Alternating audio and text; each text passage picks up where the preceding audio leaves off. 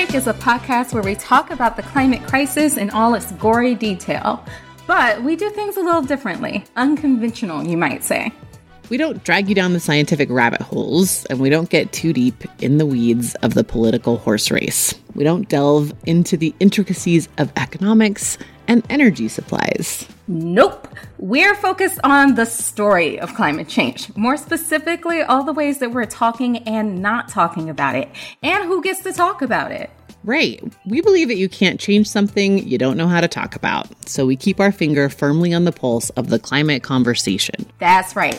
We monitor and analyze climate coverage, bringing our own unapologetically race forward, feminist, and justice oriented lens to it. Because what is the climate crisis if not just one big ol' injustice? Exactly. Some people might call our approach intersectional. We just call it holistic, honest, even. But that doesn't mean we don't have fun. We have a lot of fun. we do. We take climate change too seriously to also take ourselves seriously. Yeah, that actually sounds exhausting. it does.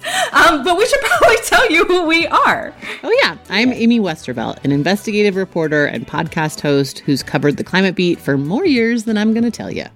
And I'm Mary Annaïse Heglar. I'm a communications professional and literary essayist and dad joke enthusiast. That's right. okay, now that we've gotten that out of the way, back to the show. Sometimes we drink, sometimes we have dad jokes.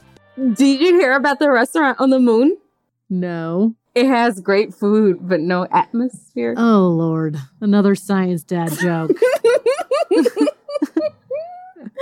and yes, we cuss. You know, like all climate action is not created equal, and all climate action is not climate justice. You cannot have white supremacists in this movement and people of color. And yes. that's not the fault of people of color. So you got a nope. fucking decision to make. Yep. We also named the bad guys because we believe in telling the whole story, and this one has a whole lot of villains. And guess what? Those villains aren't humanity. It's not you and me.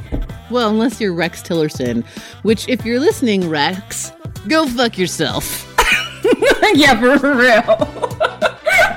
Think of us as your sassy, sappy, opinionated, approachable, empathetic, fully human. A climate conversation for the rest of us. We're coming back this July for season two, so get ready. We have lots of new guests lined up and in mind. Make sure you're subscribed and make sure you're subscribed to our newsletter too. It's a weekly guide to the climate conversation with original opinion, analysis, and even reporting from us to you. Yeah, and make sure that you're following us on Twitter. We're at Real Hot Take. We know climate coverage is sometimes hard to find, especially if you're looking for the good stuff, so we keep a steady stream of it coming to you from there. All right, we can't wait to share season two with you. Right, it's time to talk about climate.